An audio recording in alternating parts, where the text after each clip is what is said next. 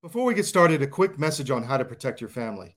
We all know the next big one is coming. They're masking everybody up, and they just approved the new vaccines, testing them only on 20 mice. Yes, it's a joke, literally. The medical establishment is not to be trusted until things change. So, how do you protect your family? If you go to twc.health forward slash CDM, you can see their new emergency medical kit. It has a group of medications that will protect your family in most emergencies medically anything from a tick bite to the new COVID to bubonic plague and other things like that. So go to twc.health forward slash CDM, use promo code CDM, and you'll get a 10% discount. The kit basically covers one adult, so you may need to buy more. twc.health forward slash CDM. Thank you. Welcome back to War Stories. We have a special treat for you on this episode. We have Frank de Varona. He is a veteran of the Bay of Pigs invasion and uh, he's got quite a story to tell. Welcome to the show, Frank. Thank you, Todd. Thank you for inviting me. So um, you were involved in the invasion, and then you were imprisoned afterwards.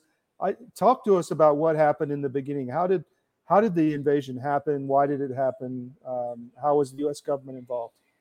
Well, first of all, let me just tell you quickly how communism entered Cuba, mm-hmm. and then I'll, I'll move to the Bay of Pigs. Okay. Unfortunately, um, the State Department uh, under Dwight D. Eisenhower had two globalists that were communists uh, mm-hmm. on the first floor in the State Department. Uh, one was in charge of what was called the, the uh, Caribbean desk, which included uh, Mexico, uh, Central America, and all the countries in the Caribbean, like Cuba.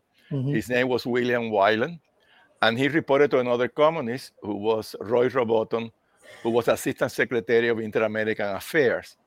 Uh, and uh, these two people wanted Castro to come to power, even though there were four United States ambassadors that sent cable after cable to them saying, do not allow the 20, the 26th of July movement to take power in Cuba because Castro is a communist, Fidel Castro, his brother Raúl is a communist, Camilo Cienfuegos, mm-hmm. Che Guevara, and they will be an enemy of the United States and certainly an enemy of the Cuban people. But these two communists wanted him to take power, so they mm-hmm. ignored that. The um, three of those ambassadors have served in Cuba. One, um, Spruille Braden, served in Cuba in, in uh, 19 in, uh, 1940s during mm-hmm. World War II, and later he became Assistant Secretary of Inter-American Affairs. But he always kept in touch with Cuba, and he knew Castro was a communist. The other, the other two ambassadors with Cuba was one was called Arthur Gardner, he was there from 1953 to 1957. And another ambassador that came after that was Earl uh, Earl T. Smith, who wrote actually a book called The Fourth Floor. Uh, and he was uh, the ambassador of Cuba from 1957 to 1959. And then there was another ambassador named uh, by Eisenhower, uh, Philip Bonsall, who was a leftist guy who was the ambassador of Bolivia. And he was transferred to Cuba thinking that because he was leftist, he will get mm-hmm. along with Fidel Castro. But sadly, and by the way, I used a book that was written by the State Department, a 24, 2400 page book mm-hmm. that told everything that happened in Cuba during the those two years that were so crucial. And one of the saddest things that I read in, in that book was that Ambassador Philip Bonsall found out that an American by the name of like the pirate Morgan mm. uh, he uh, fought with Fidel Castro in the Escambray Mountains, Che Guevara and uh, Camilo Cienfuegos in the Escambray Mountains, and he uh, becomes a major. That was the highest rank in the army. But he was an American patriot, and he found out that Castro was a communist. He made a terrible mistake with helping me, helping him take power in Cuba because mm-hmm. it would be a terrible enemy for America and certainly for the Cuban people. That man, by the way, married a Cuban woman who's still alive in her 80s and she lives in the United States. Hmm. But but uh, he was planning to assassinate Castro with many Cubans. It was the U.S. ambassador Philip Bonsall who told Fidel Castro, William Morgan, and a bunch of Cubans, "I'm trying to assassinate you." Right. A U.S. ambassador did that. Unbelievable, and that is in a book. It's an official book of the U.S. State Department. I've written uh, two books on the Bay of Pigs. One that you can get at, at Amazon for twenty-five dollars called Cuba, the Bay of Pigs, the Kennedy assassination, the Vatican, and the New World Order, 400 pages long. But mm-hmm. anyway, mm-hmm. so that's how it, it, came there. And uh, the way they got rid of Batista was uh, the uh, there was an arms embargo declared on him in March of 1958. Uh, the Batista army was very corrupt. Uh, they were being paid money not to fight, but that was like the final, uh, you know, the final thing. Yeah. Arms embargo. Batista had purchased weapons in the United States. They declared Eisenhower, the administration declared an arms embargo, and that demoralized completely. And then Batista was told to leave. Now, sadly, there was a uh, if they want if this State Department or the globalists in the United States wanted a, a, a, good ending for Cuba, we had an election in Cuba in November of 1958 where we had uh, a very popular guy who wrote the, the 1948 Constitution, an anti-Batista politician. Uh, Carlos Marquez Sterling was his name. And if the United States had, had good wishes for Cuba, it would have ordered Batista, let that guy win the election in November mm. 58. Had he won, then Castro had to come down from the mountain because no longer Batista was in power and he would be just another politician. Yeah. they they wanted really Castro to come to power, and even after Castro came to power in November of 1960, Arthur Gardner and Earl T. Smith testified to the U.S. Intelligence Committee once Castro was in power, and they asked how did Castro come to power, and both of them said because of the U.S. State Department and the press that was very hmm. favorable to Castro. No, we still have the we still have the same problems today. Oh, yeah, even worse today. Yeah, the State yeah. Department continues to be full of globalists and communists. You know, mm-hmm. yeah, yeah. We, we, have the identical problems that uh, it reminds me so much what's happening in Cuba. You know, in '59, what's mm-hmm. happening in America today is absolutely terrible. Well, anyway, that's how he came to power. Mm-hmm. Now, even though, uh, oh, and w- one more thing that the uh, ambassador uh, uh, uh Ertis, uh, uh, Smith said, he said, he said in 1960 to the Senate Intelligence Committee the CIA station chief in my embassy in Havana was working to put Castro in power. I hmm. was the U.S. consul in Santiago de Cuba. Those two diplomats from America were were diplomats, CIA and consul general were trying to get Castro to come to power. Well, once he's in power, now Eisenhower decides to do regime change in Cuba. So in March of 1960, he begins training some of us uh, in guerrilla warfare and as time went on, they just changed the plans and they brought a, a, a colonel uh, who who was in, did the Incheon landing for MacArthur during war during the Korean War. He was an expert on amphibious landing, so that uh, Marine colonel uh, helped the CIA to, to do the planning. And we were supposed to land in Trinidad, which was mm-hmm. a city about tw- maybe twenty-seven thousand. Where where were you training for the? In uh, Guatemala. We oh, trained in Guatemala. Okay. Okay. But the plan was to invade. Eh, this is the original plan done by the approved by the Joint Chief of Staff and the CIA and mm-hmm. this Marine colonel who, uh, who was an expert on amphibious landing. Trinidad is a city that's far away from Havana, right next to the Escambray Mountains, where there were already anti-communist uh, people fighting, uh, and we were supplying them by air uh, mm-hmm. from from uh, Nicaragua, where we had our, our 16 B-26s there and, and sending them guns and weapons and so forth. And Trinidad also had peers. We had very obsolete ships, uh, mm-hmm. uh, except for the five tanks, you know, that we had, and a few trucks with uh, 50 caliber machine guns. Those had the proper landing equipment, like in like in Normandy, you know, the, mm-hmm. the, you see movies. Yeah. Uh, but for us, the, the, rest of us, we were on these obsolete World War II ships, Liberty type, and uh, it was horrible those ships i mean we, and then they were floating bombs because uh, we could not smoke from we left from puerto cabezas nicaragua to the bay of pigs and we uh, could not smoke at all because the uh, the deck of the ship there were 55 uh, uh, gallon tanks of gasoline and and uh, and oil for the b-26s that, that mm. were supposed to be and, and, we, and then imagine there were floating bombs yeah. And they planned very uh, expl- very incendiary. Exactly. Yeah. We couldn't yeah. smoke for for, the, yeah. for those days that we were there. And also there were five airstrikes planned prior to D-Day. D-Day was April 17, 1961. I was 17 years old at the time. My brother was in a different battalion. He was 19. I had a, another cousin 18 in another ship. I had a lot of relatives of mine and, and friends from Cuba that we, we all volunteered to try to get rid of Castro. Uh, and anyway, so the uh, when the, those five airstrikes were supposed to destroy Castro's air force. First was the surprise air attack on April the 15th, hitting all the U-2s would tell uh, uh, the Americans here where Castro's planes were there. And then we were, uh, our 16 B-26s will bomb all airfields in Cuba, whatever had to cast. Uh, they, Castro had some jets, T-33 jets. He had Sea mm-hmm. From World War II, and he had B-26s. So the idea was, and in a surprise attack, we will wipe out all of the aviation. And then this, in the afternoon, those planes will go back began bombing uh, the refineries in Cuba, so there will be no oil to move the Castro's tank. He had a lot of tanks given by the, by the Soviet Union as Stalin tanks of World War II, heavy tanks, a mm-hmm. lot of mm-hmm. artillery. But we had them all piled up in Havana, so they were very mm-hmm. easy to destroy them all. In the afternoon attack of the 15th, then two more attacks on April the 16th, morning and afternoon, and on D-Day, that will be the fifth attack. So with those attacks, we, by the time we landed, Castro will have no tanks, no no gasoline, uh, maybe blow some bridges if necessary. And there were only two roads that led from Trinidad to Havana, and those could be easily blocked. Plus, there was an airport uh, in Trinidad where we could put our air force. And the idea was to bring a government in exile that we had in Miami to come to Cuba and say, we're now the government in arms in Cuba. And now we're going to ask help from the OAS, from the United States, uh, from Cuba. And then we had a defensible beachhead, and we could stay there forever, maybe get more Cubans from, from the United States to join us there.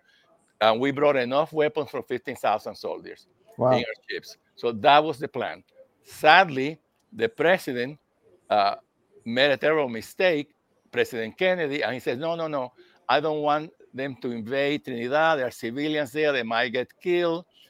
And then he gave the CIA, after months and months of planning with the Joint Chief of Staff, changed the site, gave the CIA uh, three days, gave him find another place. And the CIA mm. went to the Bay of Pigs. There's no infrastructure there, no piers.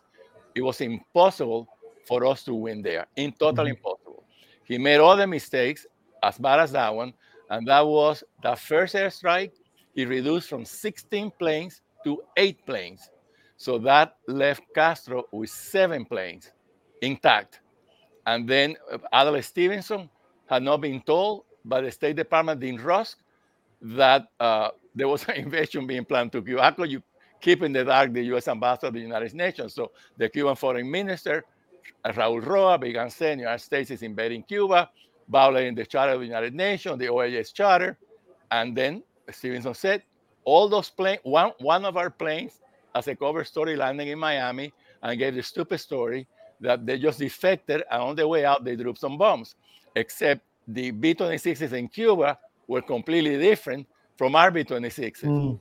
Uh, it, ours had eight machine guns on the nose of the planes, while the ones in Cuba had them on the uh, on the wings of the plane. Totally different. And right away, the U.S. press says, no, no.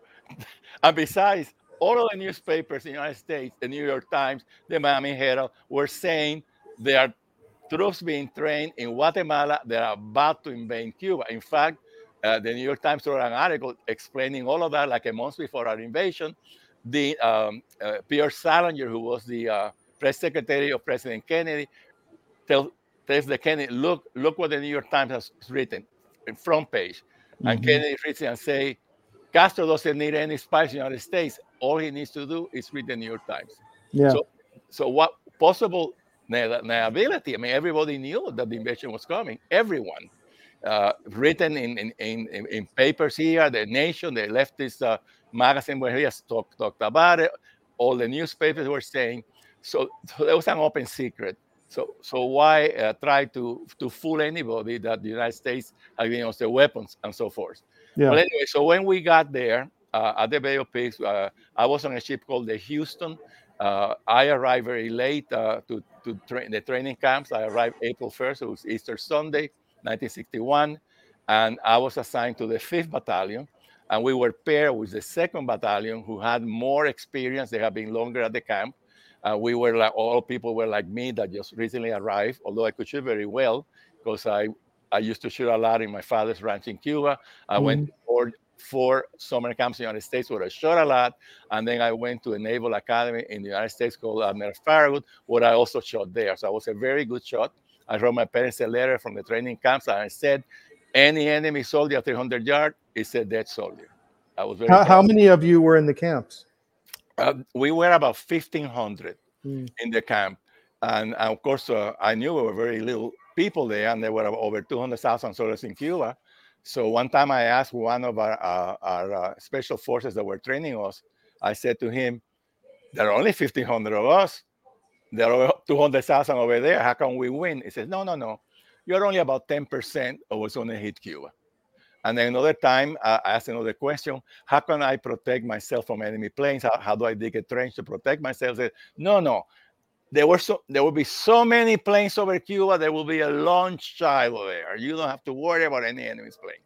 Hmm. And also, the our planes have been painted the same the same colors as the FAR Fuerza Revolucionaria from Castro to confuse the enemy. No, so any plane you see will be ours. So when we arrived, uh, oh, another another terrible mistake happened uh, in Puerto Cabezas. They gave us in our obsolete ships a, a, a tiny little uh, outboard motor, Evinrude motor uh, for nine people, and they were they mixed the gasoline and the oil incorrectly. Mm. And the CIA guy that was with us, a hero that was there with us at the Bay of Pigs all the time, is now buried with us as well in Miami, together with his wife. Uh, anyway, he saw that um, they said that motor is going to stall. You're mixing the uh, oil and the gasoline incorrectly which leads me to believe maybe everything was planned so they would be defeated, including that, you know. Yeah. So anyway, they kicked him out of there, and and, and he could not fix uh, the way they were mixing the. But when we arrived there, uh, around maybe 1 a.m. Uh, uh, April 17, 1961, uh, we were going to invade a place called Playa Larga. The second battalion was going to land first, and then us afterwards. Well, you can imagine we got there. First of all, you never invade at night because you get mm-hmm. confused. Mm-hmm. You always in, you always invade uh, when you have a little bit of light. That was another mistake. CIA said there were no enemies in the area, and there were soldiers in Playa Larga, Playa Giron, a lot of soldiers. He also said there's no way to communicate from the Bay of Pigs to Havana. There was a, a, sta- a radio station there that told Castro, who knew we, he was going to be invaded because we we we bombed three airfields yeah. two days before. So he had all his troops ready to go because he knew the invasion was imminent.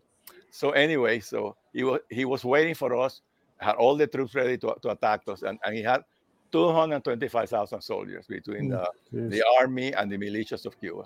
So anyway, so when we got there, uh, we have great difficulty uh, getting those uh, little boats to to to start the motors. Some uh, the motor wouldn't start.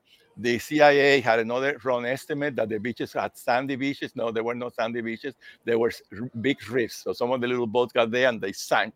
They hit they hit one of those uh, uh, reef and they sank. So when morning came, one squad from the uh, second battalion was on board the Houston, and my entire battalion, the fifth battalion, were there. We had no ships to land because mm-hmm. all the ships were gone. I mean, all the little boats to, to get us out. And of course, throughout the night, they were shooting at us from uh, with machine uh, 50 caliber machine guns. They were shooting at us from Playa Larga. Uh, we had a support ship that had a lot of uh, machine guns. So the whole night I watched the, uh, the uh, our ship had two only had two machine guns, and our our 50 caliber machine guns were shooting at Playa Larga. And also support ship that we had, the Barbara Jota, they were also shooting.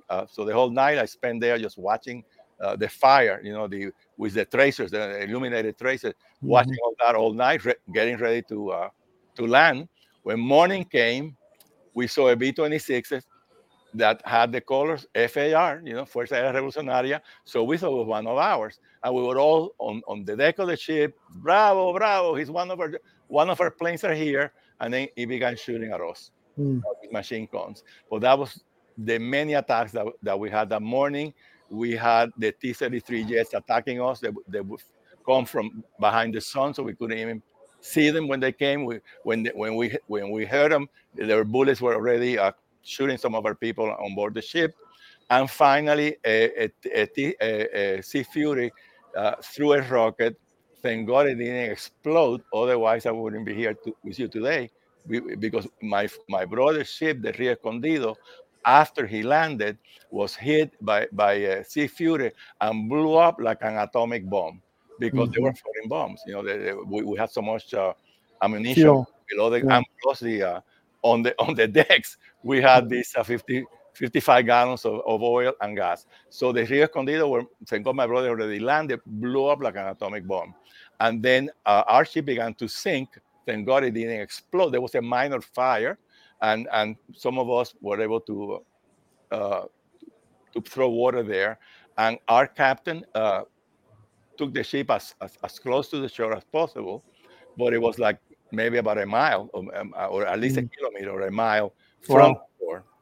And then I had to uh, swim ashore uh, with the others. Some of us didn't make it, were eaten by sharks, or they drowned. There was not a single lifesaver aboard the ship, not even one. But I was a good swimmer. I swam in national competitions in Cuba. I could float, even though I was very tired because I ate a spam uh, in, a, in a before uh, in Guatemala in, on a hill, and it was contaminated. So I vomited. I was really very sick the last two three days there, and I didn't eat anything for three days as well. I hadn't eaten like in six days mm. uh, because I couldn't eat uh, pork and beans. That, that's what they gave us to eat, and my stomach was really in bad shape.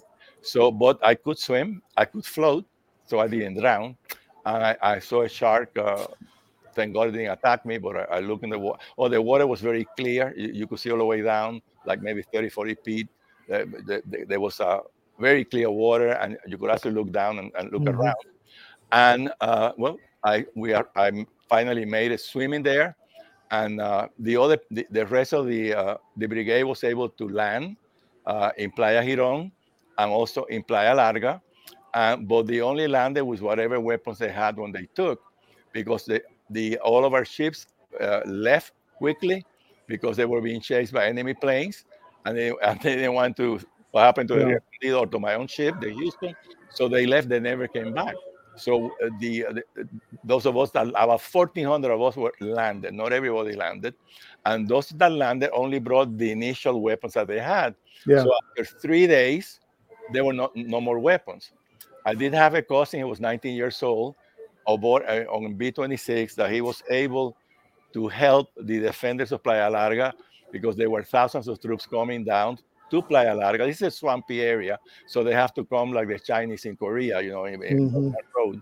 And um, so my cousin in his plane, uh, he was able mm-hmm. to go down and drop 500 uh, pounds of napalm bombs, the A machine guns, uh, and the, I had the colors of the uh, of them, so he was able to to get there with no opposition and uh, my cousin another plane killed 1,000 enemy soldiers. They called that wow. Dos Battalion. It was 33, 39 militias from uh, from Cienfuegos, I think it was called that battalion. All of them actually were killed. And uh, and there was a big battle there that the night of, uh, of 17 there, we, uh, we only had uh, five medium-sized tanks, but they fought very bravely against the bigger tanks, the Stalin tanks that they threw there. But anyway, uh, after three days, there was no more ammunition. And of mm-hmm. course, we were on the other side. We, you know, we were, the, and we tried to to unite with the second battalion, just walking. But by that time, the enemy had gone around Playa Larga, and very few of us had weapons.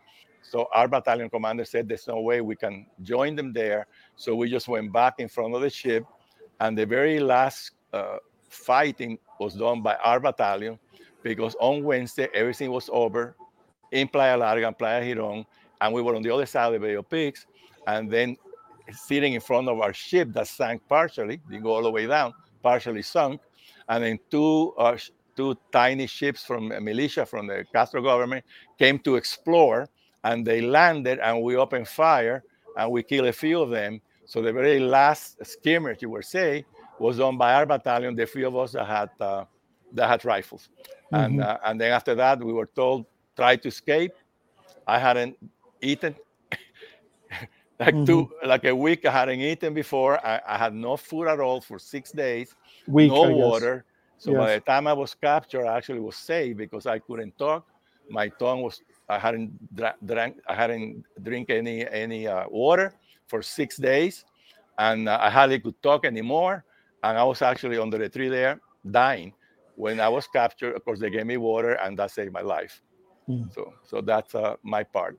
And then so, uh, my brother was uh, on the sixth battalion. He was a forward observer. He he directed fire, you know, uh, from the uh, 4.2 mortars that we had, and they had uh, they had uh, cannons. they would shoot us from far away, and we couldn't even get them.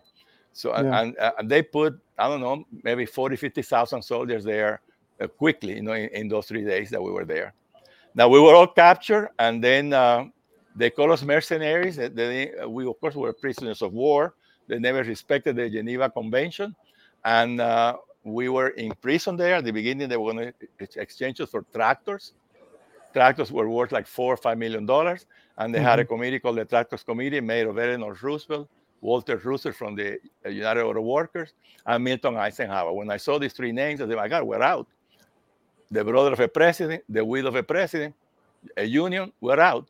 But unfortunately, it was the United States that broke the negotiation. It wasn't Castro. He would have traded us for, for those tractors worth maybe four or five million dollars. But the, the negotiations failed, and they would just waited there. Well, maybe we'll be here forever. About a, a year after being in prison, they took us to a trial where they sentenced all of us to 30 years of hard labor or a ransom of money. And my father was rich in Cuba. We was, he was a cattleman. So the officers of the brigade and people who were formerly rich because they had taken all of our property, we yeah. were as poor as any poor. But my crime, my brother and my crime was that we used to be rich. That was the crime. Uh, so they sentenced us to $100,000 each. This is 1962 to money, which is like a million dollars today. The three leaders of the brigade, they were worth half a million each and the ones that they said they were middle class, they were worth 50,000 each, and the lumpen proletarium or the working classes, they were worth $25,000. There were about 1,176 prisoners. And then they took uh, the, my group, 100,000, and the three leaders of the brigade, they took us out of the Castillo del Príncipe uh, in Havana to the, the Alpine. While we were in the Castillo del Príncipe, we were drinking water that had dead rats in the water. Mm. And that provoked a tremendous epidemic of dysentery, which I got it, and hepatitis, which I also got that too. Mm. And uh, many people got sick with hepatitis, dysentery. We boiled the water still. We, we couldn't uh, clean the water. And uh, my parents, who were poor in Miami, uh, they saw my name in the Diario Las Americas in Miami that I was among the people that had hepatitis in, in the infirmary of the Castillo del Príncipe. They spent uh, the Christmas time whatever little money they had buying what was then what the, the way you treated hepatitis back then, which was glucose and gamma globulina, whatever, something like that. They purchased all of that, send it to us, so we will be treated. There was no medicine, and the government confiscated all the medicine, and we got nothing. Hmm. So that's that's that. So then I was still ill when they transferred me to the Isle of Pines. They put us in a tiny little room, maybe for 40 people in the room, 214 of us sleeping on the floor like sardines in a can, and uh, one toilet for 214 mm. people, mm. and two showers that they would open maybe 10 minutes a day at, the, at different times. So even you run there, try to get some, some water on you, and maybe a third of us got there, maybe less. And we had no soap, no toilet paper, no toothpaste, no visit, nothing for seven months. Wow. Uh, I, I lost 60 pounds. I could I was I couldn't eat what they were feeding us. Sometimes they would poison the food deliberately, and the 214 of us would have diarrhea at the same time with one toilet. Diarrhea everywhere. And then when you went to the toilet, uh, there were 40 people in front of you to go to the toilet. If you went at 2 a.m. in the morning, there might be 10 people there. So uh, it was, uh, I was in hell. I already yeah. been in hell. The yeah. hell was that. What I happened to me? Eventually, uh, unbelievably, a, a, miracle happened, and uh, President Kennedy uh, paid that ransom, and in baby food and medicine, and some some in cash, and we were released on Christmas Day, 1962. Wow. I would always be grateful to Kennedy for releasing us. Also, Kennedy changed completely once he was humiliated with the defeat of the Bay of Pigs. His brother, Attorney General Robert Kennedy, said the biggest enemy we have, uh, told his brother, is Cuba. It's not Laos, it's not Vietnam, it's Cuba. They're going to put missiles in Cuba. We need to get rid of Castro. And then they try unsuccessfully with the CIA to assassinate Castro. Every plot failed, nothing would work. And uh, but they did try, and President Kennedy lost his life. Uh, in my book that I have, I talk about the Kennedy assassination, who, who murdered the president, the crime of the century. Well, it was Fidel Castro involved in the murdering of the president, the U.S. mafia as well, and maybe globalists of the New World Order, because Kennedy has said publicly, before I abandon this high office, I'm going to expose all these secret societies that are so harmful to America. He was referring, of course, to the Council of Foreign Relations and others like that. And also, he said, I'm going to print bills backed by silver. And mm-hmm. that went against the people that stole America in December of 1913. And they've been printing uh, money out of thin air and reaching, uh, well, the ones that did that were the Rothschilds from Europe, Warburgs from uh, uh Germany and, uh, and the Netherlands, uh, Kuhn and Loeb, and Morgan, and Rockefeller, the original Rockefeller, JP Morgan and they stole the United States and they violated the Constitution because Article 1, Section 8 of the US Constitution says the Congress of the United States should print the currency and determine the value thereof. So, how can you take away from Congress that and give it to a banking cartel of Europeans and Americans? It was a violation of the Constitution. And to this day, we have never had an audit of the Federal Reserve, even though many people have asked for it. Never. Well, we may be uh, to a point where that's going to have to be done here. Uh, we'll see what happens in the next year or so, but it's we're in some very interesting times, um, and it goes back to what you experienced 70, 80 years, 70 years ago, 60 years ago. So, thank you for your time. Is there anything else you want our audience to know about the the whole situation? Well, that uh, what's happening in the United States today is where it reminds me what what's going on in Cuba. Yeah. And we need to fight communism. We need to vote massively for Donald Trump or whoever the Republican is, and hope they don't steal this election. There'll be a clean election. Uh, yeah. To do that, or and they also monitor the election, become become poll watchers, become uh, work in the election system, make sure they don't cheat in the election. Because if we if we don't stop this in November or there's no place to go. Reagan said yeah. it. If, if, we lose, if we lose here, where are we going to go? At least yeah. we had the United States, those of that were Cuba. But if, if communism comes to America, the whole world becomes communist. And we need to be very involved and fight communism all the way here in America. Where can people find your books? I know you've written several. Yes, I've written several books. Uh, they can find them in uh, Amazon Books. I'll show you another book that I did, very important book, which I have here the New World Order, Thirteenth America and the World. I used uh, 29 books to write this one. Uh, the, you put my name there, you go Amazon Books, and you put my name, Frank de Varona. It's missing an A there, B A R O N A. Uh, and then it'll take you directly to where all my books are. They're, they're, they sell quite cheaply, $25, 400 pages book, full of pictures. My books are full of pictures and maps and so forth and you can buy any of my books there. And if you do, thank you for buying them. And thank Frank, you for the interview, Todd. Appreciate yes, it. Yes, yes. This is going to, people are going to be very interested in this. Thank you for your time. And uh, maybe we'll have you back down the road. Thank you very much. Anytime. Bye bye. Okay, take care.